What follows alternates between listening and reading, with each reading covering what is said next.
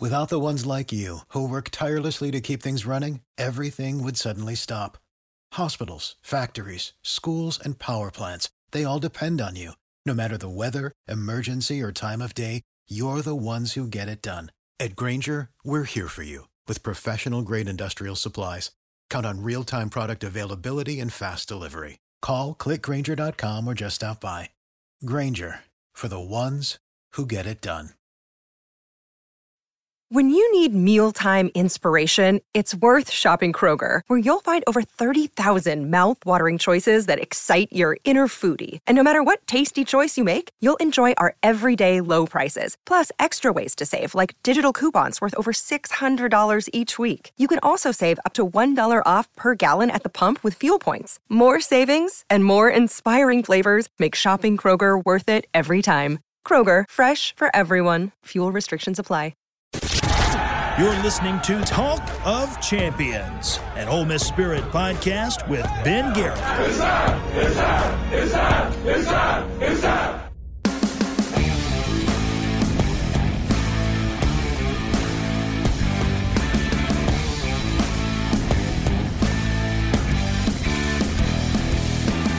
Hey, hey, welcome back to another edition of Talk of Champions.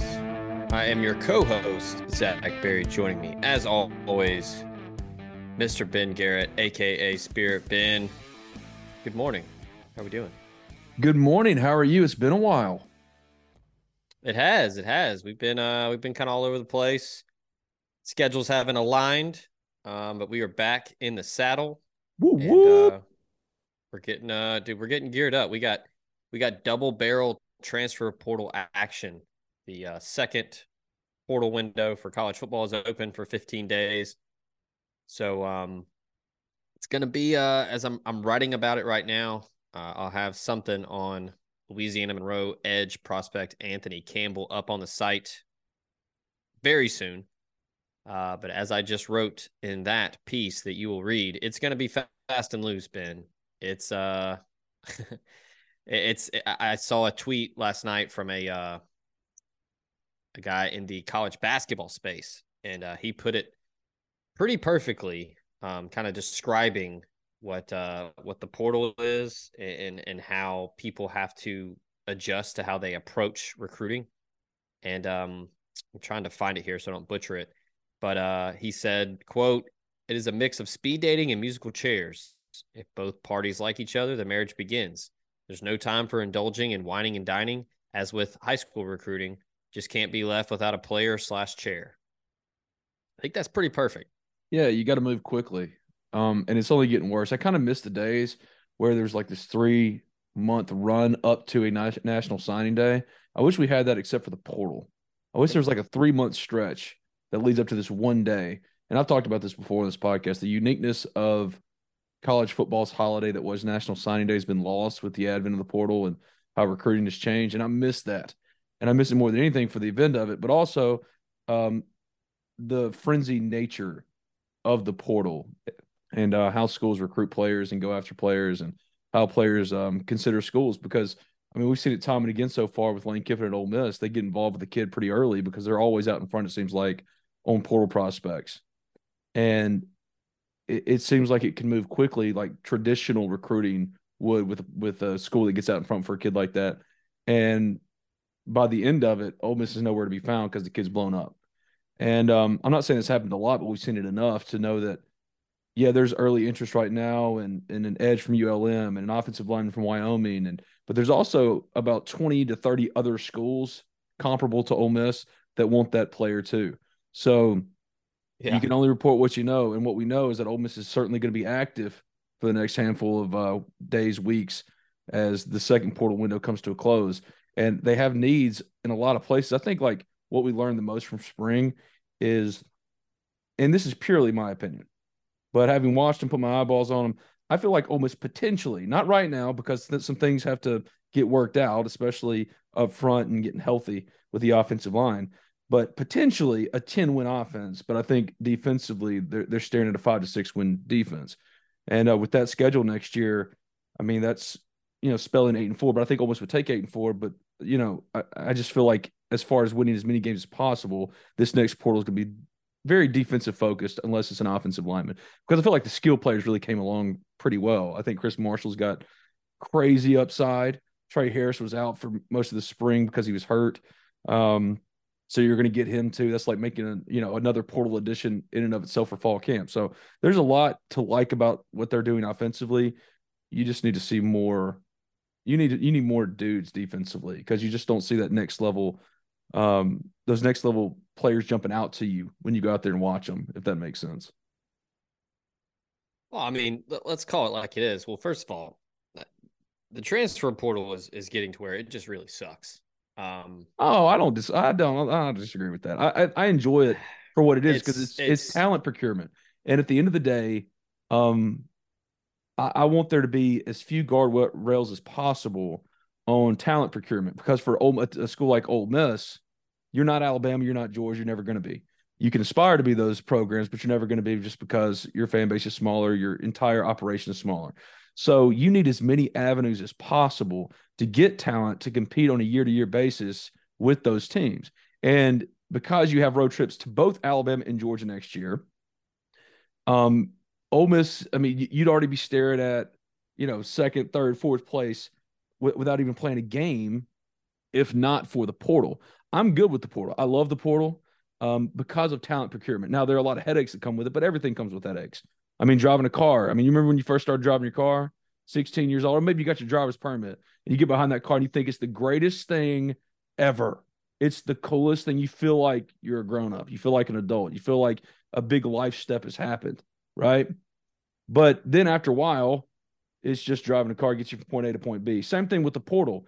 Uh, when it started, it was hot, it was fresh, it was great, and it's awesome to get the talent. But the process to getting that, it ultimately becomes mundane and monotonous, like everything else does so I think like adding a little bit of uh, luster to it through the way of something that's been lost, like that one signing day, because that was a holiday for college football. And it's it is like the only time all year. You can even say you can say the national championship, but I would disagree. You could say uh, bowls, and I would certainly disagree. But the one day every year that college football seemingly had to itself for all kinds of coverage of the ludicrous nature of college football was National Signing Day, and it was fun and it was an event and everybody shared in that that loved college football, the, the college football crazies out there, all of us, we shared in this experience together, and now that's been lost. So I think the portal in and of itself is good. Right now, it's the Wild West. I would like to see them add some structure to it, and also kind of lean into the absurdity and grow the sport even more, market the sport even better, because I, think that's one thing that that we're missing here is we're, we've lost that holiday for college football that kind of reset the year and and, and uh, got the next year started after the football season was over, right? Um, so I, I, don't think I, I, disagree. I don't think that the portal's a bad thing. I think it's a great thing, um, or it doesn't suck. I don't. I don't think so. I, I enjoy it for what it is, but some of the luster of what we used to think college football is has been lost in that way. So, in that way, I agree. That sucks. But the portal in, of, in and of itself for Ole Miss specifically has been a godsend because schools like Ole Miss that aspire to compete at the highest level with the le- with uh, lesser resources than those programs that do compete every single year at a championship level. Um, they need every avenue to procure talent, and the portal has made Ole Miss consistent as far as on the field wins, more consistent than it's ever been before. Even acknowledging that last year was disappointing. I mean, going eight and five, losing five of the last six. Old days, I mean, early two thousands, late nineteen nineties Ole Miss fans would have killed for eight and four, eight and five. Um, so now that you're disappointed in that, that's good because the expectations have changed because you believe Ole Miss as it aspires to to win and, and be better can do those things. And the only way it can do those things or been allowed to do those things and believe that way is because of what? The portal. I guess I should have phrased it differently. I think the way the portal is right now sucks. Okay. I was talking with some guys this morning and we were basically just kind of calling it what it is. Like it's it's just year round free agency, and then right now it's like mid year free agency. You've got players out there that haven't even been on campus for a month, and they're already thinking about going somewhere else. Um, like the pros don't even do that. Yeah, that's that's so the crazy part of it. Yeah, Braxton Myers to, considering jumping in the portal after he signed in November and early enrolled. That's crazy to me. You know. Yeah, and and there and look, there are cases like that. I understand. You committed to play for Sam Carter. You had a you had a relationship there. He leaves, goes to Purdue. I understand that sucks. You haven't even given it a shot yet. Right. Like you you you've barely been there. And then you see like you know, you go to X school and there's a quarterback who plays in a spring game and maybe doesn't get enough snaps. And then he starts talking about, well, I'm going to get in the portal and go somewhere Right. else. Yeah. What the hell do you think it's going to be like at another school? Sure. Like, unless and that's you- and that's the thing that's uh, so kind of hilarious to me about this is Like um, unless you're unless you're going down to group of five. Yeah. Spoiler alert: there's competition and good players everywhere. you're not owed anything. Like that's Yeah. I, I, was, No, uh, and this talking- I was- is- well, I was talking to my daughter the other day. She's 10, you know, so she's getting right to that age where she's starting to kind of talk back, get some attitude about her. You know how it is, right? I mean, we all become teenagers and teenagers are nightmares. And um, so, but she started like develop her own opinions of things and whatever. And she just did not want to go play for a soccer team in Starkville the same weekend that her sister has gymnastics in Florida. She couldn't stand the idea. She's like, Dad, it's just one soccer game. And trying to explain to her that uh, you know, you made a commitment, you got to play with your soccer team. You, you know, they rely on you, you're a teammate. But no, all she could think was, is you're robbing me of a trip to the beach. As if she was owed something. And it's like th- this whole attitude, it, it permeates everywhere now, like culturally. Like it feels like every kid coming up thinks like they're owed something. And a lot of it has to do with in college football recruiting, the portal, because they are promised the moon, they are promised the world. They're now given tangible reason to believe that they, they made the right choice through money. So like they have all the leverage. They can do whatever they want to do. Right. Right. And and that's why Yeah. they always think that. I mean, as they're built up, it feels like like these recruits believe now that once they get to a place, oh, you know, I, I'm I'm arriving as a known commodity. You owe me this, I do this, and if I'm not given that, or, if I, or, given what I believe I am owed, then I'm out of here. And it's just it's not working that way, and that's why there needs to be yeah. some more, yeah, guardrails. and it's it. and it's always been like this because it's it's recruiting. It's high school football. It's you have all these five and four stars, and sometimes the high three stars. I mean, Quinshon Judkins was the best player on his team in high school. So it's a reality check. It's a gut check. It's a you know real life hits you in the face when you get to college, and you're one of you know you know there's 84 other guys in, in some chains with walk-ons and stuff. Everybody else is trying to get the same thing, and you're not the best player on the field anymore. You're not you know the bell of the ball. You're you're not, you know, the top commodity anymore. And like I hate to be like this, you know, old man yell at clouds type thing where, you know, hey, you got to put in the work and, and earn it. But I mean, the days of guys, you know, going through a recruitment, fans learn who they are, where they're from, they know the names, and they're around for three or four years. Like that's gone. Yeah, and that stinks. It's and that, rare. So that in that way, that does stink. Um, but for Ole Miss and now with the portal, um, it's been a, it's been a godsend, like I said. And this portal like cycle, this window, it, it feels much more important now than it did going into spring because last spring, and you and I've talked about this countless times before. Last spring portal season, it was just about adding some finishing touches. And really, none of their late additions, if, if I'm recalling correct, correct me if I'm wrong here, but if I'm recalling correctly, it was Jalen Robinson who did nothing, and I can't remember. There wasn't really a impact guy added late. I feel like it's going to be completely different this time around because I feel like defensively they have no other choice. So while they maybe not don't want to be involved with you know the Yeah. third school is going after a ULM edge because they might not get them, they have to. Well, yeah, and look, you mentioned already the the two schools on the schedule that we could pretty much chalk up as two losses. Look, let's just be real. you know, Um, sitting here today, you have to. If you're prognostic, yeah, yeah, yeah. Like, you can't with a straight Right, face go, "Oh yeah, man, this Ole Miss team is going to run through Alabama and Georgia." I mean, the most optimistic would say, "Oh, they'll it- like if they can split that one-one, that's a win," and that's going to be. Oh, a yeah, yeah. and that's and that's certainly possible. I'm not saying it'll happen. Sure. We've mentioned it already. Nope, Bryce Young's gone. They got to find somebody else. Like it, it's not going to be just okay. Here are the keys. Put it in cruise control. Well, let's like, think about it It this way. might be, but it's not a guarantee. So yeah, sure. But Georgia, look on the road. Hell, They're not no. beating Georgia, but like, let's think about it this way: Ole Miss offensively, if we're just thinking about year to year, which is what college football is now, Ole Miss right now has an offense at its peak potential. If it plays at its peak potential with the talent it has against Alabama and Georgia, yes, that offense can compete with Auburn. I mean, excuse me, Alabama and Georgia, and potentially win games. Maybe one, maybe two at their peak potential. They have that kind of next level talent, and we're not just talking about you know Jackson Dart taking a step. Spencer Sanders really impressed me in the Grove Bowl on Saturday. He finally looked like himself, and for the first time all spring, I was like, oh, I get it now. I get why they brought him in. Um, he makes all the right decisions now. Getting the ball to those places, making those right decisions, and getting the ball there, that's another challenge all in, unto itself. However, like Walker Howard has arm talent. You, you can see it and you get it. And you know that if they find the right mix of all those players at every position, quarterback, wide receiver with Chris Marshall and Tre Harris, and on and on, Jordan Watkins taking a step, offensive line gets healthy. Oh, yeah, that offense can compete, compete at the highest level. And all you're trying to do is give yourself an opportunity to compete at the highest level. Unfortunately for Ole Miss defensively, they're not there. They're not close, even with the portal additions. Zamari Walton is really good. He's going to be really solid opposite Deantre Prince. But outside of him, Josh Harris looks solid. Monty Montgomery looks like he can be a playable piece. Uh, Jeremiah Jean Baptiste looks solid as all get out. Great build. You can see it. We got some edge traits that that are really encouraging. But I'm just not seeing the same kind of pop and potential. And maybe that's just because it was the first spring under Golding. They're putting in a new defense. They're figuring some things out.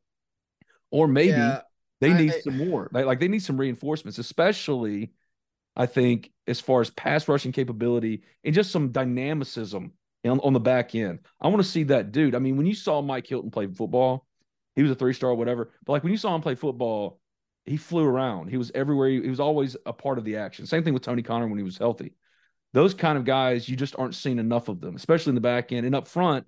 You know, Robert Nkemdiche could never get to like get the quarterback down to the ground, but he always got there. We're just not seeing consistent pressure. You're not seeing dudes, guys that you say, oh yeah, that's a next level player. Um, not that they aren't going to be solid enough, not that they can't win eight, nine games. They could schedule stuffer, but offensively, you can pick them out. You could line them up and go, oh yeah, that that looks like a guy. Even Braylon Brown looks like a guy, right? But defensively, they just don't have those depth of options. And that's what's concerning to me. And that's what I'm paying attention to in the portal. Because it made sense when we saw their, their first portal target for the May window was an offensive lineman from Wyoming, right? I was like, oh, that makes sense. But where are the defensive players? Now you're starting to see the defensive players. Because I feel like they could stand to, to use two, three, four players defensively just to help out. If you can't go get dudes in the portal in May, which we, we would all argue, like you're not going to go find – you know, a Spencer Sanders caliber linebacker as far as his position designation, right? And plug him in at linebacker in the May portal. But if you can get more solid options, maybe that's enough. Maybe that's enough to compete at that level. But uh, that's all I'm watching now in the May portal period. Where are they going defensively? Because after a spring's worth of evidence, offensively, I feel like they're perfectly capable enough with that schedule to compete at the highest level. Now, I don't think they're going to win every one of those games. Um, but I feel like they have that kind of talent, comparable enough to compete on one night with those teams. Defensively, I don't think they're there. Not I'll say close. this, and, and, and look, I, I know that we have to do it because it's our job, and this is what you do post spring.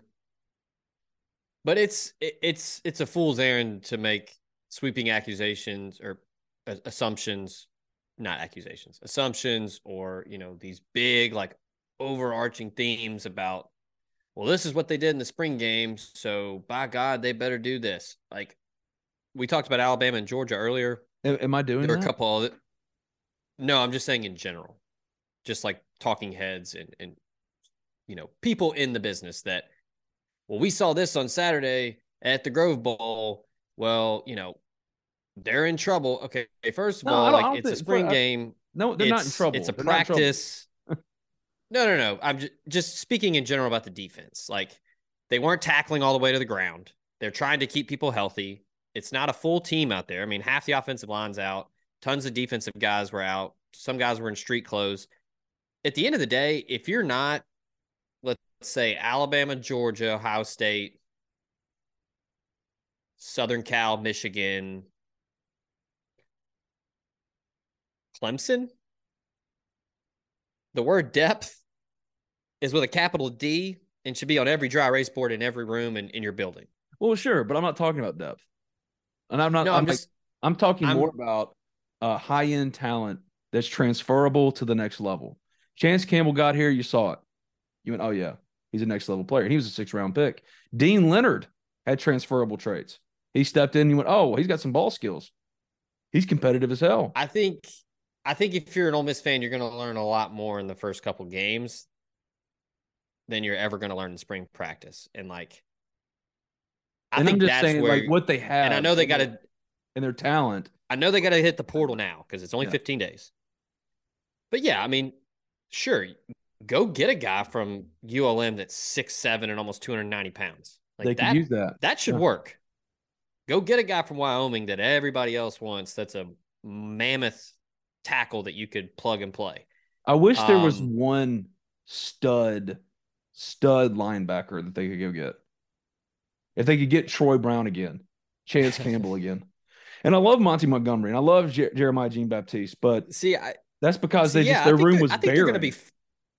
I think they're going to be fine there because those those guys are experienced. They've played a ton of football, and I do think they have playmaking traits and ability. I just think you got to get difference makers up front, and I do think they have a good room. But again, add more depth. It- it's Yeah. it's not a knock on the room or anybody that plays for Ole Miss. It's just you got to have more because everybody plays fast now. Everybody gets hurt. Um, I haven't looked at the schedule. I don't know when their bye week is, but I mean, it- it's just going to happen. It- it's football. They're 200 to 350 pound people running around really fast and hitting each other. It's a dangerous sport. Uh, It's you just have to add more pieces. That's I think people get that confused with well, everybody must suck because they're going after this guy. No, you, you just need, need more people because you're not and- Alabama, you're not Georgia, you're not Ohio State. Here's the thought exercise for you. All right. If I said, Zach, name me five players without thinking just immediately off that offense that you think could be NFL players, you can name it quickly. You know, Quinshon Judkins would Yeah. be number one. He's going to be an NFL player. Michael Trigg could be that. Caden Prieskorn could be that. Chris Marshall could be that. Tre Harris could be that. And I haven't even started on the offensive line. Jaden Williams could be that. Um, Jeremy James is going to be that. Jackson Dart, if everything fell right, could be that. Spencer Sanders could be that. His shoulder's got to be healthy. Walker Howard is the most talented of the three quarterbacks. He's got the most transferable. He's got more transferable next level traits than any of the three. Yeah. Defensively, you can't really do that. I mean, you could make a case maybe for Jeremiah, or not Jeremiah, but JJ Pegues. You don't want to go by Jeremiah. JJ Pegues. Cedric Johnson. But Cedric Johnson's got to be healthy. He's got to get on the field. So Maury Walton, oh, okay, okay, yeah, sure. I'll buy that. Deantre Prince, I'll buy that. but outside of that, and that's where the concern comes from. Can you find guys like that though? Can you find dudes in the May portal? We haven't seen that before. True dudes, uh, like you do in um, the winter portal.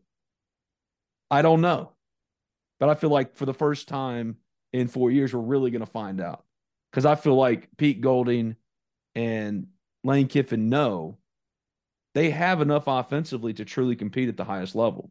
They do. But defensively, they don't. I mean, we, we we talked about we talked about an Alabama team that doesn't have Bryce Young and everybody else that is going to the NFL on that team. Well, Ole Miss, you could make an argument that they should have won that game. I mean, they had them. yeah, they have. them. So the offense at that point, now it had some issues later in the year, but for the most part, that offense, that core of playmakers outside of the receivers, which is an unproven but talented group, it's all back. So Yeah, I love Ole Miss's wide receiver room. I do. I love it right now. unproven, but whew, see, I, I think it is proven. I mean, Jalen Knox is is proven enough. He just has not been healthy. First year he was. it's been a minute. Yeah, I Yeah. think Jalen. I mean, Jalen Knox looked great this spring. If he doesn't have any, if he doesn't have at least a good enough impact in the fall, I will never believe in spring performance ever again. You can mark that down, write it down. Jalen Knox is that good this spring. If he does nothing in the fall, I am never putting any stock in the spring again. Because I've seen it too many times. Now, also, people need to remember. Look, if you need, if, if you have a dry erase board in your room, listener Yes. out there, write Right. it on there. If you got to Yes. post it, put it on the post it. Chris Marshall has only been playing football for a little over a year and a half. I mean, he looks well, he, he's me, incredible. two years. If he if he can keep his head screwed on straight, he's a next level receiver. He looks awesome right now. So I, I mean, love the wide receiver room, and I love and like I love the running back. Extremely raw, Yeah. Oh yeah. Yeah. And a lot of but that he was a five star for a reason. Yeah. You see it. You see it when you go out there and you put your eyes on. Oh God, yeah. Who's the? Oh, number twelve. That's Chris Marshall. Holy crap. Yeah. Yeah. Um, and you can do that. E- even the running back room. I know they lost Zach Evans, who is being criminally undervalued in the lead up to the NFL draft. Like I think we're nine days away from the draft, and Jonathan Mingo is getting projected by some as a first rounder, which I love. I I love it for Jonathan Mingo. Um, I hope it happens for him. But he has the same kind of issues going in that Laquon had as far as separation and how he looks um, on a stat sheet, you know, analytically. Like his separation problems are real. Like there's a reason why all his, all of his catches are contested, right? But I hope it happens. And Jonathan, my, my point is that not to knock Jonathan Mingo, I hope he's a first, second round pick. He deserves it. He's an awesome kid. But Zach Evans is getting crim- criminally undervalued. You're talking about a guy that's going to be going in the fifth, sixth, seventh round potentially because he's been banged up most of his career and most of the pre-draft process he was banged up. But Zach Evans, if he's healthy, oh, he's a top two round talent that will Yeah. that could start in the NFL. Like he's a starting running back in the NFL and a damn good one as well. Um, so acknowledging that Ole Miss no longer has Zach Evans, who I absolutely love. I like their running back room. It's not just because of Quinshon either. Um, they could use one more, but Kedrick Reescano's coming. Yeah, you'd love to have another, you know, veteran running back to come in behind Ulysses Bentley so that Kedrick doesn't have to be the number three immediately coming in. But that's that's a luxury. That's not a need. I'll they have this. needs defensively, you know? I'll say this. We've really buried it into the show here. And I don't want to talk too much about a spring game. And I already said that you can't put a lot of stock into it. But a healthy Ulysses Bentley is going to help this offense. Oh, it's, it's going to be killer.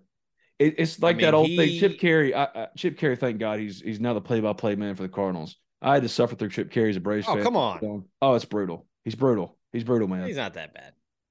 brutal. He's no Tony Romo. He's worse than Tony Romo.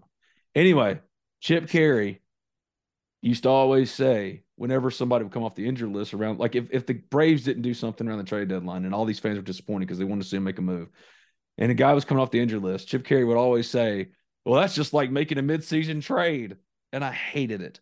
I did because mostly I just thought Chip Caray was bad at his job. But you know what? I'm going to use it because Ulysses Bentley, we were praising him this time last year. I mean, you looked at the numbers and the profile of what he can be as a change of pace to Quinshon, as a pass catcher, as a you know instant offense, instant scoring threat. If he gets some gets some breakaway space, we loved him, right? If if Ole Miss had added that player with that resume, but his name was John Smith from wherever, you know, in February, it would have been one of the biggest signees in the portal. But that's kind of what happens. If you go somewhere like a Jalen Robinson and don't do anything, you're now dim- diminished goods, right? Yeah. I- I mean, for most kids too that think they're going to get in the portal, and just because you're promised everything um, in recruiting to come to this school, they think they're going to get in the portal. Have this? No, immediately they're like, okay, well, why didn't it work there for you? Why are you already out of the picture? Yeah, you're going to have a lot of suitors, but like the idea that you're going to be given this NIL deal with this promise of uh, competition stepping in and compete, like no, it completely resets, and you're starting from a place of lesser leverage. I mean, schools are already looking at you and saying, "Hey, wait, wait, wait, what's wrong with you? Why are you not there?" That's what I was going to say. At some point, Yeah, at some point, the player becomes the problem. the player becomes the problem. So like Ulysses couldn't stay healthy last year, but if, if we were just, if Ole Miss was just getting him in January and February, oh god, we we'd be talking about him still when we were talking about him now because that's he's that big of a potential impact player if he's healthy. But you don't want to like if he you can't count on that because he was out all, all year last year, and Kedrick Reescano is a true freshman. So ideally, Ole Miss over the next week two weeks would get a running back. Dillon Johnson. I mean, there's a re- reason why they pursued Dillon Johnson, the state transfer who ended up at Washington. I mean, they would love to add one more, but it's a luxury. We're not talking about luxury items in May, which is what you want to be talking about in the second portal. You want to be talking about luxury items. Yeah, go get uh, a third, fourth running back just because you can. Hmm. Defensively, they need some real help because I do think they're solid enough to um not be embarrassing like they've been for so long now. Last year was I mean they they were solid last year. through seven games, this the seven easy games, and then once the schedule got tougher, they predictably Eh, fell apart they- completely. They put Ole Miss in position to win games and down the stretch. That's that's okay, sure, sure. Not all of them, but I, I can't get the their part Arkansas game. more more times than not. I cannot Well, get the yeah. Arkansas game out of my brain. Everybody lost the. Texas Tech game. It's not one side or the other was worse. They were both terrible. But Texas Tech, I mean, the defense you could say kept them in it. But I mean, it's like the offense was returning the favor for how bad The Egg Bowl. Yeah. the Egg Bowl should have been a win. sure.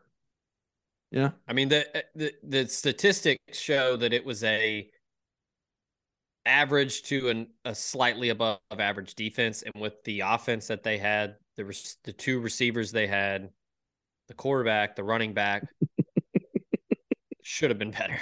I mean, come on. Also, I mean, it's like we forget the goal line stand, and I put that in quotation marks for Ole Miss when State just dropped three passes in a row. I mean, come Ball on, don't ball don't lie, Ben. come on, come on. Um, Well, here's the thing. I, I don't want people to get. I don't want. here- I don't want people to get their their spirits down here about the defense. I'm talking from a place of changed expectations, altered expectations. I expect Ole Miss to be at a certain level now. I think. Oh, I mean, Ole Miss would have killed for this collective talent defensively back in 2010 or whatever it was when they went two and ten. I, I don't. I don't. And this is not to begrudge the player because I loved him as a person and as a player, and he'd been a perfectly solid player in a defense with comparable talent. But gone are the days when Charles Sawyer was clearing away the number one defensive player, best defensive player on the defense. You know, like Ole Miss has uh, got has gotten to a place where defensively the talent is better than it has been in most Ole Miss history. But we're not judging this Ole Miss football by past history anymore because now you're paying your head coach a top eight salary. Your NIL money is being paid for the best mm-hmm. players in the portal, like a Spencer Sanders, who other more quarterback hungry schools wanted and couldn't afford because you stepped up and paid him. We have to think of it from the level of like the if the baseline is eight wins, just that that's good enough to yes, some fans are gonna still be pissed off, but you can get by. If that is the baseline, which used to be, you know, the aspiration, the general overall aspiration, yeah, your defense isn't there yet. And you kind of knew that I you knew it was coming. I don't think they anticipated losing Davison and Tysheem. And Tysheem didn't have a good year last year. And Davison was up and down, but he's a true freshman. But those guys had transferable traits, and they don't have enough of those guys anymore. I think another thing to remind the listeners and subscribers at omspirit.com, part of On Three, a lot of new variables in the mix here. We already talked about Golding.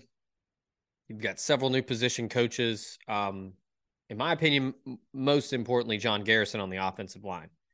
Um, there was no question last year the offensive line could run block. Yeah, I think Just John is an upgrade. I, I like I like Jake Thornton, um, but I think John Garrison. They couldn't pass block. They couldn't pass block. That's I, I tell people that all the time where they're like, man, like Dart was so up and down last year, and like, man, he had some just head scratching moments. I'm like, Well, well, think about how like how much probably faster would be too if he was running Yeah. if you're running for your life just about every drop back. and like that it like instinctively inherently becomes like your time your your clock internal clock Oh, it- speeds up you know Oh, Oh, one thousand percent. he I, I don't think like he, was going in, in 1.5 speed on a podcast time you know what i mean like he was always sped up and a lot of that is, yes he's at fault but also his offensive line like that was learned behavior because his offensive line wasn't giving him I don't time. think I don't think he gets enough credit for the Texas A&M game. I was there in person, so field level is different than watching on television. It was remarkable how well he maneuvered in and out of the pocket. And he didn't always he didn't always make the, the best throw. He had some questionable decisions, but his ability to evade pressure and either get first downs with his legs or dump it off to Judkins or whoever, This is best I don't game, think he gets enough credit. this is his best game Oh And yeah, it- with that, like statistically it wasn't outside but of the first what yeah. 12 minutes of the LSU game. But man, he looked game. like he knew exactly what he was doing. Uh, he was in full control, and that's like the biggest benefit for Spencer Sanders. He always seemingly makes. I mean, he has his mistakes. I mean, we all do, but he seemingly, oh, for the vast majority of the time, 40 of them. makes the right decision. He does. He knows where to go with the ball. Now, getting the ball where it needs to be, that can become a problem because he's not as talented as far as, as being a, a pass thrower as Walker Howard, but neither is Jackson Dart. What made Jackson Dart have the QB1 spring that he had were two things, in my opinion. One, Spencer Sanders was hurt for most all of the spring with the shoulder. Finally looked like himself in the, mm-hmm. in the, in the spring game. And that's when I went, oh, okay, I get it now. I get why he's here. Um, so game on, they're going to be competing. There's no QB1 right now. But um, the reason why he was QB1 is, is Jackson Dart all spring is because Spencer was hurt. And also, he only committed one turnover. And that was like the biggest problem for Ole Miss offensively. What held it back is the turnovers. It wasn't just Jackson either. They turned the ball over too much. And for Jackson to keep that offense I, operating is a big deal, you know, like protect the football. I think people are going to hate it because the old adage of, you know, if you got two or three quarterbacks, you don't have one. This is different, though. There's a way, there is a path to them playing all three this year. Oh, I agree. I, I think, think Dart, Dart is the starter. Yeah. He's the experienced guy in the offense. Yeah. He makes plays.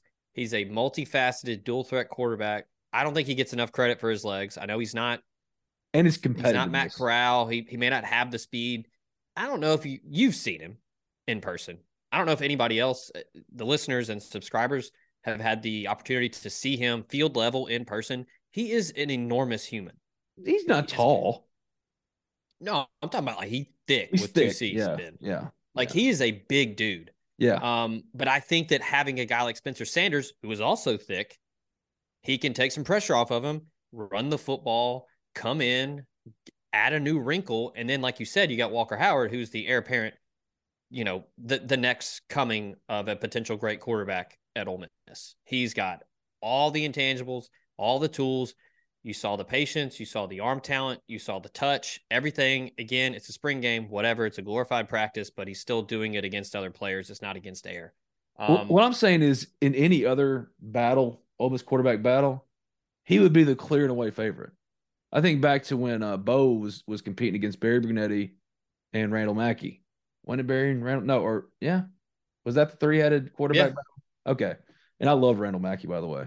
Like I think he would have been Barry there, or, or, was it just Mackey? I know it was Brunetti. So if you know it was Randall, we got our three. But this yeah, is not 2012. That. Like Walker yeah. Howard would have run away with that job. Bo wasn't a good practice player. Bo was a gamer. Walker Howard, yeah, you can see it. Who cares if you're a good practice player if you can yeah. make plays in game? Well, that's the thing. And so in practices all spring, um, Walker would have his, you know, youngin moments where he would just make a boneheaded decision because he doesn't have the experience. Spencer couldn't get the ball there because his shoulder was shot. So Jackson's protecting the ball, getting where it's supposed to go. Of course, he's going to be QB one. But then in the spring game, which was the first, and, and, again, it's a spring game. You're right. We're not reading. We can't read too much into it. It's a spring game. They didn't tackle to the ground. Um, it was designed like Lane Kiffin made a point to design it where they scored a lot of points. He watched that Florida spring game. Was like, God, this is terrible. I got to make sure that it's antithetical to that, and he did. Still, that was the the only thing, the only like closest thing we've gotten to game simulation for Ole Miss with these new quarterbacks since they got here. So it's the only thing we can judge it off of.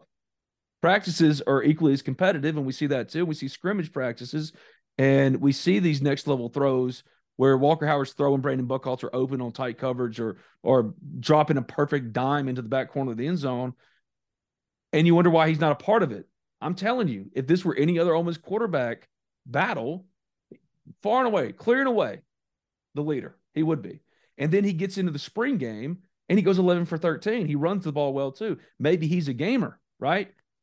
And yet we don't talk about Walker Howard in that way. That's what's crazy and it's just assumed by Walker too. I, I just this. think it's weird. I think it's just again, if it was a true competition, not, what I'm saying, we we wouldn't not taking so away dismissive. Sure, not taken away from what he did because he did it. I seen it, but it's different in a spring game, and then being on the road at Georgia or you know playing Auburn or and this is why we talked SEC about this. opponent here. Okay. Because okay. Okay. Because this is why I brought this up. This is why I've been talking about for 30 minutes. All right. When you think about it through that lens, you said at the start, the most optimistic Ole Miss fan would say uh, a split of Alabama and Georgia. that's a win. If you asked every Ole Miss fan, fan to be completely honest about how many games Ole Miss is going to win next year, most of them would fall around seven and a half over under. Most would take seven and a half, I think eight, eight and four, and then catch one, catch somebody slipping, have a big play. There is a path to winning nine. Okay. But yeah, seven and Jackson Dart and. Spencer Sanders in a season like that, of course, they're the, one of those two are the starters. And you go to the other one if the other one isn't working. If they lose to an Auburn or a team that, for the perfect season, for the right season, for the great season, the breakthrough season, you got to beat Auburn. And the quarterback who starts that game, Jackson or Spencer, doesn't. All right, switching it up. But if it ends up where it probably is going to end up, eight and four, that's a Walker Howard season. That means you lost to Alabama. You lost to Georgia. You lost two games, probably one of those at least, to a team your, your fan base thinks you shouldn't have lost to. Walker Howard will be starting games at the end of that kind of season.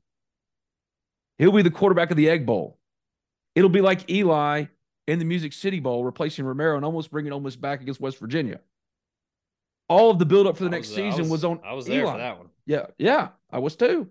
Was We all remember that. And what did it become after that happened? It was the entire buildup to the next season. Eli's here. He ain't coming no more. Eli is here, right? That's what it'll be for Walker Howard in the next year. Ideally, in a perfect world, Jackson Dart balls out in a year two improvements, shades of similar to Matt Corral, and he becomes a top three round pick in the NFL draft. I don't think he's got that kind of arm talent like Matt, but that is the ideal scenario because in that scenario, you've had a better season than maybe your schedule is going to allow you to right now as far as predictions. Eight and four, maybe that makes you nine and three, maybe 10 and two. And the only two losses are Alabama and Georgia, right? Yeah. Jackson Dart goes off. Walker Howard is inheriting the 10 win team because Spencer Sanders doesn't have any eligibility either. Do we think that's going to happen though? No. What I think is going to happen is they're going to be up and down because defensively they don't have enough horses. Um, offensively, Jackson Dart starts the year. They win some, they lose to an Auburn or whoever they might not supposed to be losing to. Spencer Sanders comes in, does some good things. They still end up losing to Alabama and Georgia. And at the end of the year, everybody's thinking, okay, play Walker Howard. That's what's going to happen. I This is okay. Here we go. Good segue. Here's like Walker. Howard could be the starter in the Music City Bowl. Here's what I'm thinking. November 11th in Athens. Okay. Let's say it's shit. I don't know. 37 16 in the fourth quarter. Georgia's up. How many Take wins Dart does Ole Miss have to this point? What's the record? Uh, let's run it down. One, two, three. All right. Here we go. five, Here we go. Six, seven. Start at the season opener and go to Georgia and just tell me the games I'm going to give you wins or losses. Right now, based on what we know about this team coming out of spring, portal opening up and all that. Second portal. Start with season opener. Okay. Mercer, Win.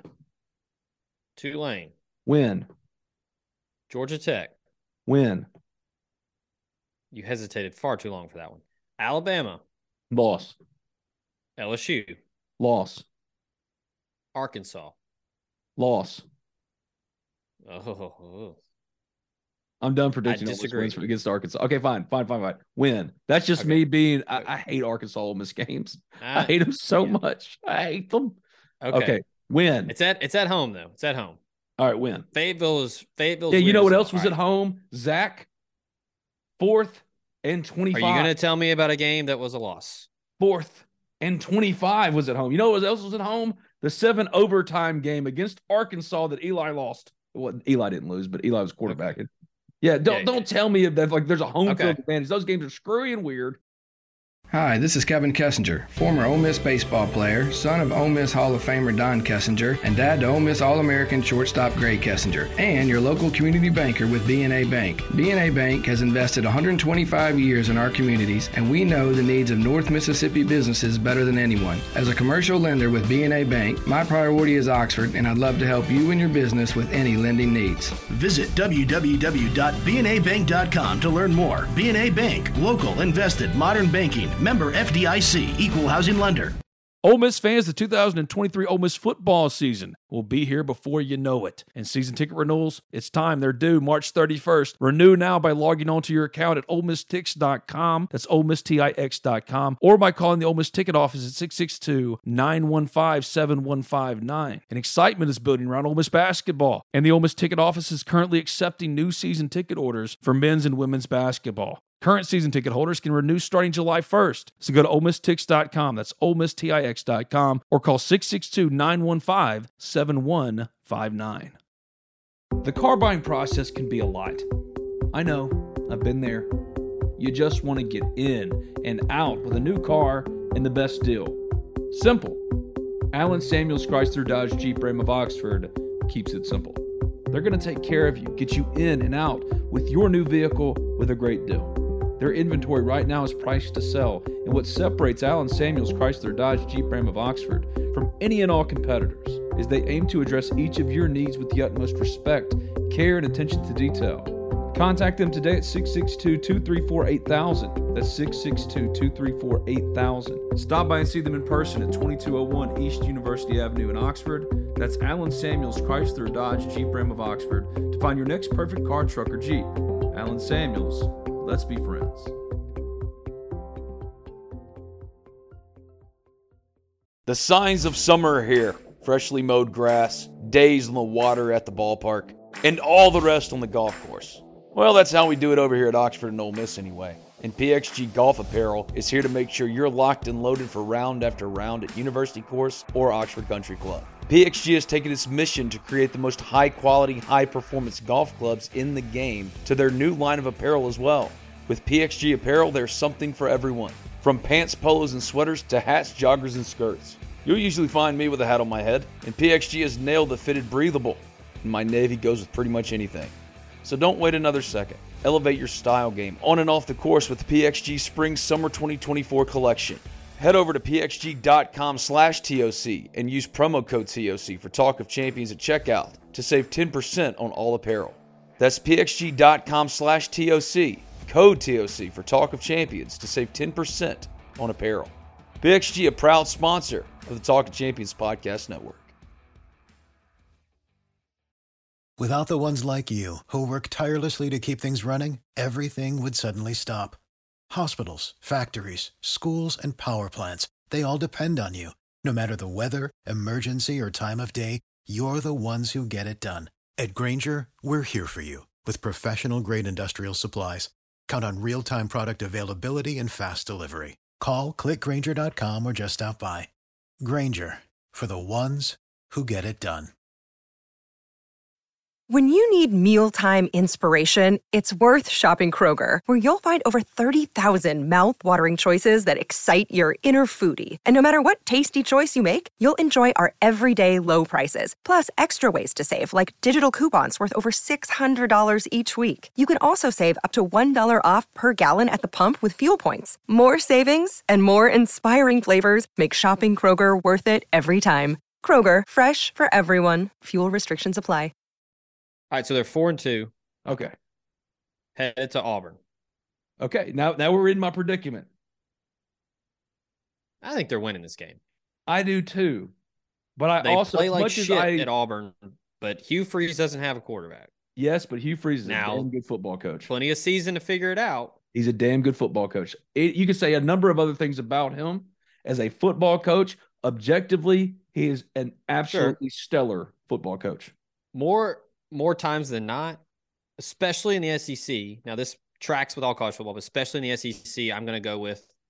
I'm looking at the quarterback, how the Sure. quarterbacks stack up. First, Sure. first thing, first things first. I will take Lane Kiffin and the three-headed monster of Jackson Dart, Spencer Sanders, and Walker Howard over whoever the hell Auburn has. I agree. I would counter and say, wouldn't it be the most Ole Miss thing ever? And all taking into account our lifetimes with Ole Miss, the Hugh Freeze revenge game. Wouldn't that be the most predictable thing ever? Doesn't that feel like that? Because it's still, I mean, it's a new Ole Miss. Okay, it's a new Ole Miss.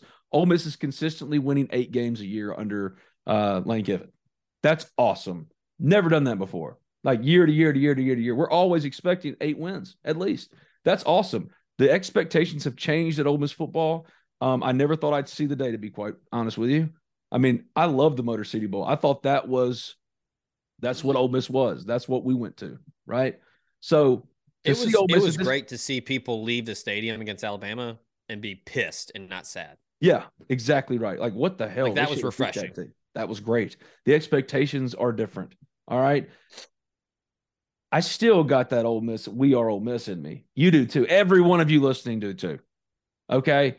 It's the Valpo shot. It's fourth and 25. It's Laquon getting hurt against Auburn. It, on and on and on. It's Bo Wallace's interception at LSU. It's on and on and on. Baseball. The the whole NCAA investigation stuff. Mike Sheridan and Hugh Freeze going at it like WWE wrestlers. On and on and on and on and on. And that's just for like the modern era. we, haven't, we haven't even done. Like I, I, I mean, Billy Brewer, Billy Dog Brewer, and going on NCAA uh, probation, losing out on Peyton. You've talked about like your your worst loss was what? I think you said Roscoe Parrish and Frank Gore in recruiting. Yeah, I mean, just so many. We are Ole Miss moments. Stephen Head striking out against Texas when Texas, the best team in the country, came to Ole Miss and Ole Miss trying to get to Omaha. Like there's so yeah, many. I was going to say insert super regional here. There's so many. All right.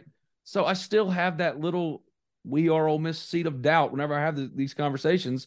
And I look at that when I'm breaking down games and I look at the Hugh Freeze revenge game and think of all the now. national spotlight crap, okay. like those flowery stories, you know. Oh, Marty Marty Smith oh, going to have a field day that week. Field day. On the flip side, like Fine Finebaum all week is going to be talking about the Hugh Freeze revenge game. all week. On the flip side, on the flip side here, Ben, he will never admit it, but that game is one thousand percent circled for Lane Kiffin. Oh hell yeah! I haven't thought about that really. I'm being honest. I'm yeah. Oh, he'll so many reasons. Yeah, for so many reasons. You know, see, that's what you like keep you. coming back to. Thank you for this. That's what you keep coming back to. Lane Kiffin is Ole Miss's head football coach. you know what I mean? Uh, like this isn't. We haven't. we haven't even gotten. We haven't even gotten to basketball and talking about Chris Beard being the head coach for Ole Miss basketball, right? Which is also insane to say. So this isn't. Um, God love him. That this isn't Steve Sloan, Matt Luke going in to, to face. You know, even David Cutcliffe going back and beating Tommy Tuberville. David Cutcliffe was a good coach. I will defend him. Like I yeah. love David Cutcliffe as a coach. I think one of the most brilliant college offensive minds ever. Really do. Um, well, anybody anybody that says he's not is just being a pedantic. Well, his problem was that he just did not want to get his uh, hands dirty at all, recruiting wise, at all. And that's just you. Uh, yeah. Come on. All right, come on. Which is why he was perfect for Duke. That's why he didn't get Frank Gore and Roscoe Parrish. Right. I mean, yeah, there you go. All yeah. Right. Yeah. All right. So let's but get back to it. So I, I, Lane Kiffin's the head coach. So I gotta I gotta drop that. Uh, you're right. Thank you for calling me on my bullshit because okay. it's true. No, no, no, no, no. We're talking through it. This is this works both it's ways. Therapy. It's therapy for us. I think I, I think that game's gonna mean a lot to Lane Kiffin because of all the Auburn stuff that that went down. The Lane Kiffin Hugh Freeze quote unquote rivalry. I think there's a real and, rivalry there. I really do. Well, yeah. Now with Hugh Freeze there, it's natural. Oh, like oh, it, but yeah, but I think before that, I think for like uh Kiffin is somebody Freeze has always kind of aspired, like saw himself in. He's he's a few he's steps who, ahead of me of where I'm going to be. Like wishes he was. I don't say I say I, I, didn't want to put it that way. It's more like, oh, that's my lane. That's like the, not uh, pardon the pun. That's that was unintentional. But like he saw that's my pathway. that that, that's yeah, that's my pathway. That's what I'm going to do. I'm going to coach an NFL team. I'm going to do this that like because his style they're both very similar not just schematically just personality too lane's much more uh lane's much more honest about who he is. You know he doesn't try to put off like this front but they're the same personality wise they they very much are the same. Um so like hugh hugh freeze wishes he had the cachet that lane kiffin yeah, has on twitter. exactly like yeah. like you're, no you're one takes distinctly than me yeah. Hugh freeze serious on twitter. Like he's a joke.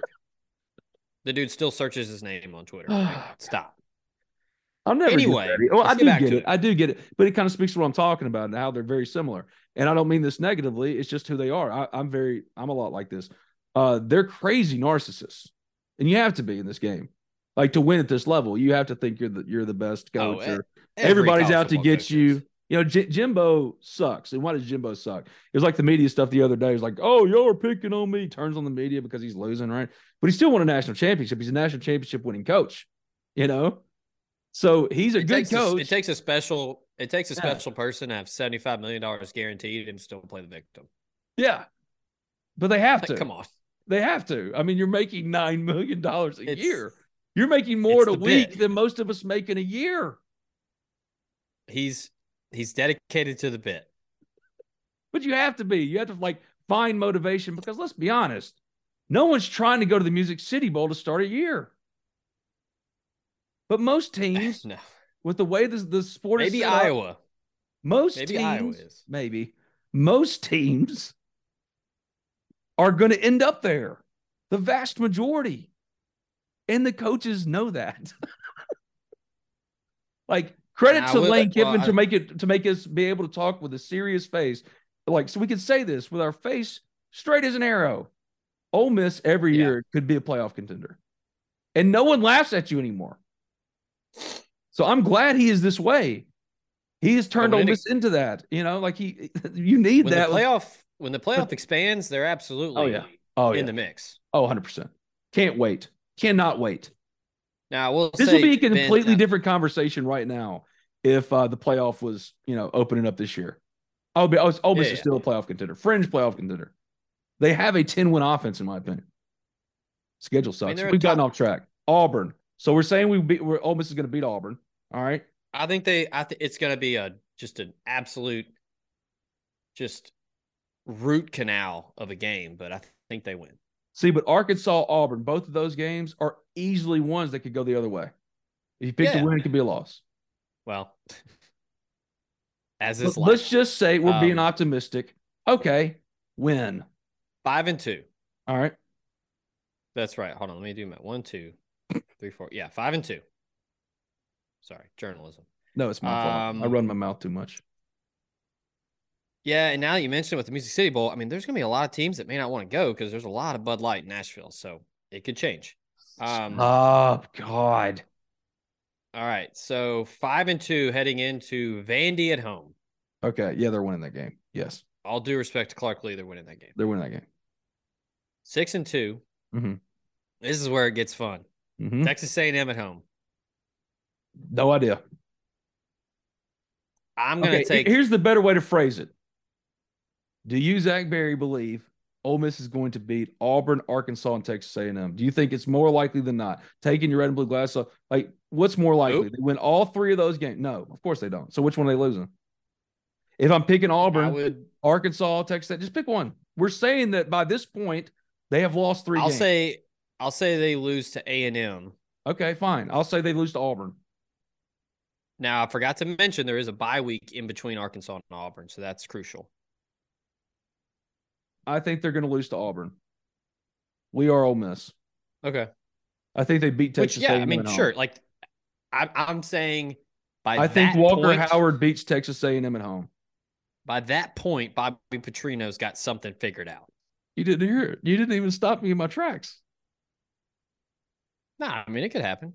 Okay, keep going one of the other one of the other two guys gets banged up or is you know pisses off Lane, has a couple bad series, and they put the kid in, and he gets in his bag. Yeah, by that point. So anyway, we haven't gotten to Georgia On yet. God. We're already we're we're already setting no up scenarios. Cap. We're already setting up scenarios. We haven't even gotten to Georgia yet. So we're Walker Howard's the quarterback. Jesus, what a journey down some county roads here. That we're back to our point.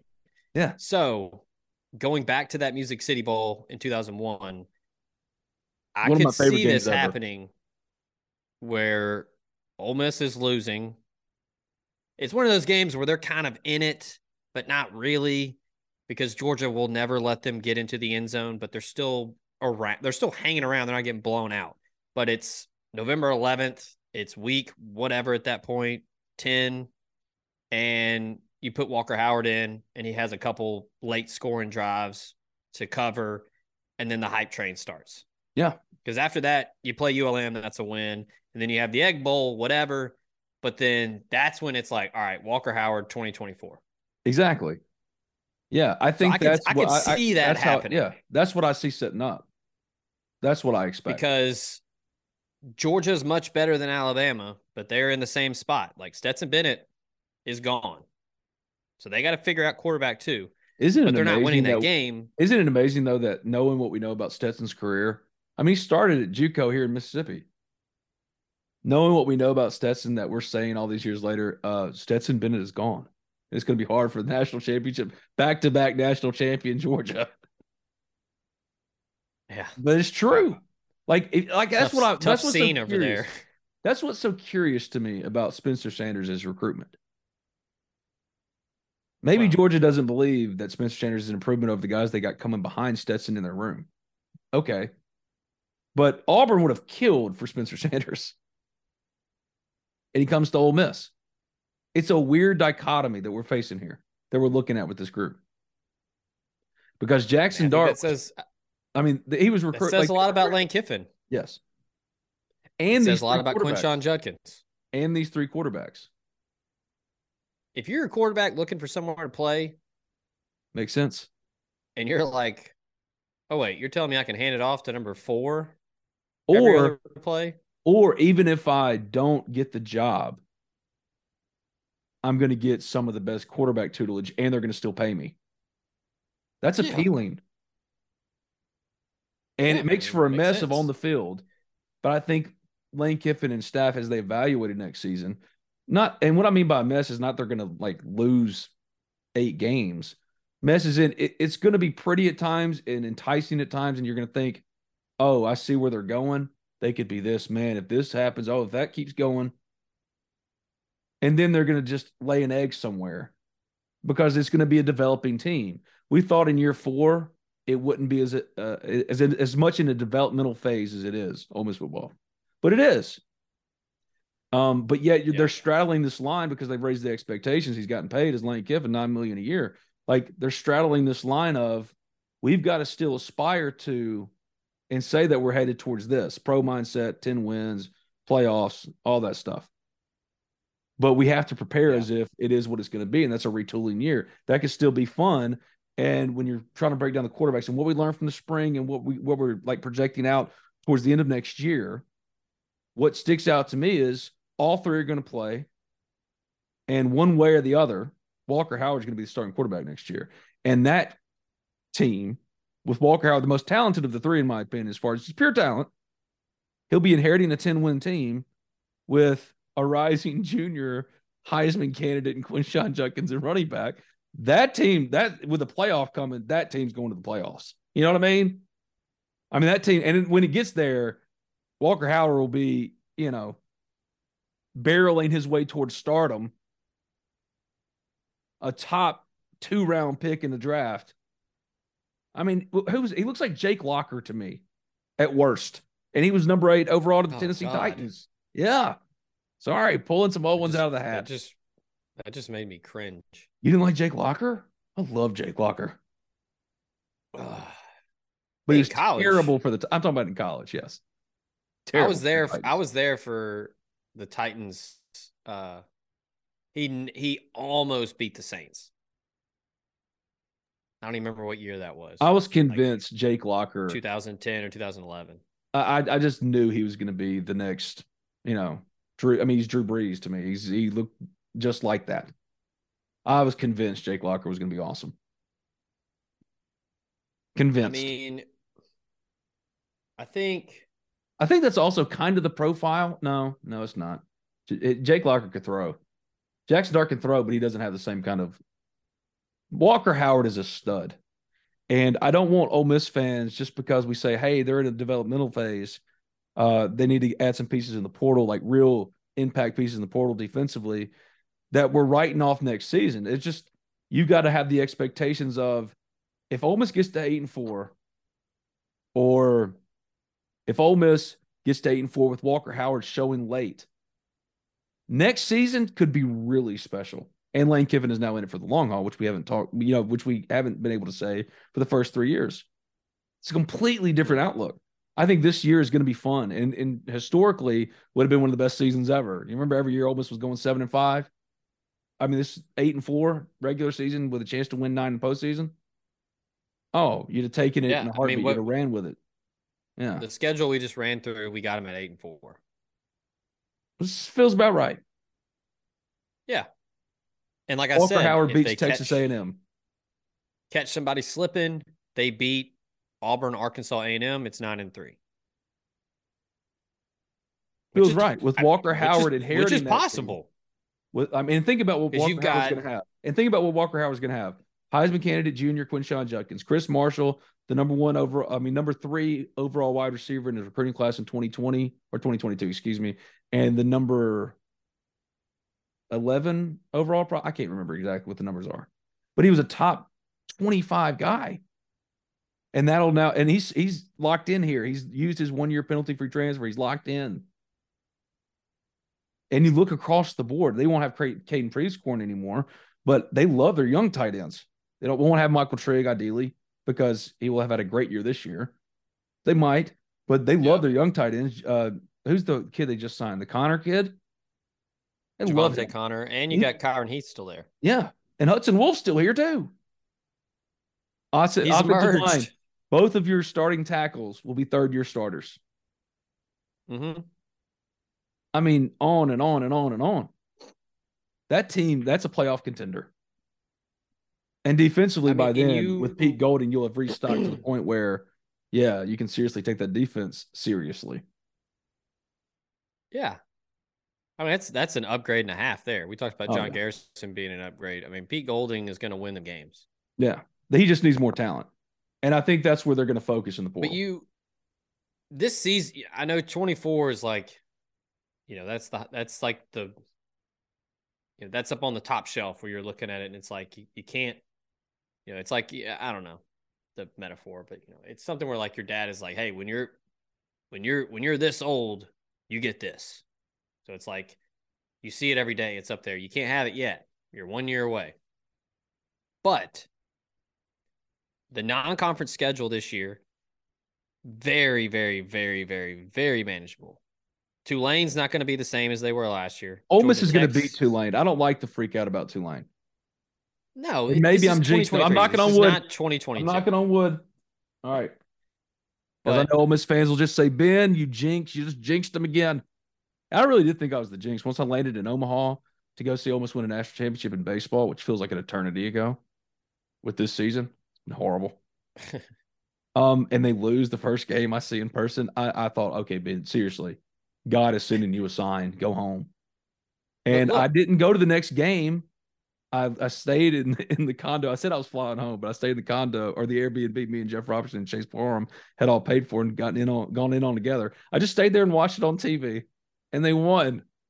Good and the thing is, you think I'd be I'd feel relieved, those and I felt worse because I was like, well, I'm going to the next one. What if they lose that one?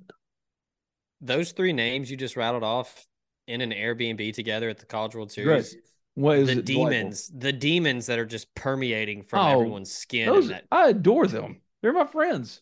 No, no, no. I mean, like all the like, all three of y'all were probably just like, "Oh God, what have we done? Oh, like, oh, the here. We're Miss gonna ruin it for Oh, everyone." yeah. No, no, Chase, Yeah, Chase yeah, and Jeff were doing it right. Um, they were blaming me, and they should have. And I was totally freaked out. I was totally freaked out. So I'm knocking on the wood. Three, I'm three knocking on the top, wood. three top notch Ole Miss baseball fans and and Like, they writers. have lived and died it like, their entire life. No, yeah, it was brutal. Um, all right. So knowing that I'm not the jinx, but just in case I am, never getting that, I'm knocking the wood. But Ole Miss is going to beat Tulane. Let's stop with the freak out of the Tulane game. They're going to beat Tulane. Yeah. If they don't, they this. got way bigger problems. Yeah, look at the schedule. So you've got the non-con is the non-con. Now, I'm not saying these are all wins, but you've got Alabama and Georgia who've got to find a quarterback. You've got Arkansas, who is Arkansas. Like it's always going to be a tough one, but they've got some pieces to replace. Auburn has a new head coach. A&M has a new coordinator, and you never know what they're going to be. And then Mississippi State has a new head coach. So if this is the year where you're going to clip someone and win one more than you should, it's this year. I could buy that. Not saying that they're going to go nine and three. They very well could. Literally anything is possible. Kevin Garnett said it, so it's possible. Hope But- springs eternal, my friend. it's it's there, and you've got a returning quarterback, a returning running back. If everyone can get healthy, you've got a slew of offensive linemen with experience that can play. You've got a top 10 defensive coordinator now. Um, hey, Caden Costa's back. You got a good kicker. Um, hey, Malone uh, is gone as we as we're recording this. He's gotten into the portal. That's a loss. Also, Markevious Brown has entered the transfer portal. Wow. Dang, some stuff is happening as we're as we're talking here. He was on he was on the field for like the whole spring game. Well, he started out as the replacement for Deantre Prince opposite Zamari Walton, but he just he started losing snaps, like even to like walk-ons and non-scholarship players. So in a spring where it was his time to step up, especially with Davison gone, transferred out. Uh, Miles Battle gone, transferred out. This was his spring. Uh, Deantre hurt, and he started ceding snaps to lesser players on paper. This one isn't the same kind of loss to me. They're going to sign yeah, a corner I mean, in this portal period. They are going to add a corner. Is this going to be? Is Ole Miss going to be the first school to just double bird to the SEC and the NCAA and try to get an interconference transfer? Jacquez yes. Robinson got in the portal on Sunday. Yes, he's from Alabama. Yes, Pete Golding recruited him. Yes, I mean, look, I just do it, and then why? Say, why is that even a thing? That is complete nonsense. Because the NCAA is just clinging oh, no, that's on to any that's power SEC that thing. Have. I thought I thought that was just an SEC thing. Uh, it's it, probably both. Uh, that's that's got Greg Sankey and Nick Saban, Jimbo bitching and complaining in the back room together, written all over it, man. Good grief. Yeah. No, um, I mean I, I don't want to have to like worry about Lane coming in here and grabbing my, my defensive tackle. That's what that sounds like. Good lord. That was that was a good Jimbo. The fact that you knew it was Jimbo makes me feel better about it. Hey, appreciate everybody joining, listening in. Um, I do want to remind you, uh, you, the listener and the subscriber, I posted it on the board for the On Three app that is close to being unveiled. You want to remember that if you are wanting to, it will require you to log in using your email address um, instead of your username starting in May. So if you want to change your email address, you can find that link on the message board, go there, get all that set up before the app is rolled out. Um, look, Shannon Terry is is excited with a capital E about this app. It's going to be uh, revolutionary. It's going to be first of its kind. All the buzzwords, all that stuff. It's going to be very cool. So be sure to uh, go and take care of that before it comes out. Um, but again, thank you to the listener for tuning in. Thanks to Ben. This has been Talk of Champions. We appreciate you. We're out. Without the ones like you who work tirelessly to keep things running, everything would suddenly stop. Hospitals, factories, schools, and power plants, they all depend on you. No matter the weather, emergency, or time of day, you're the ones who get it done. At Grainger, we're here for you with professional grade industrial supplies. Count on real time product availability and fast delivery. Call clickgrainger.com or just stop by. Grainger for the ones who get it done.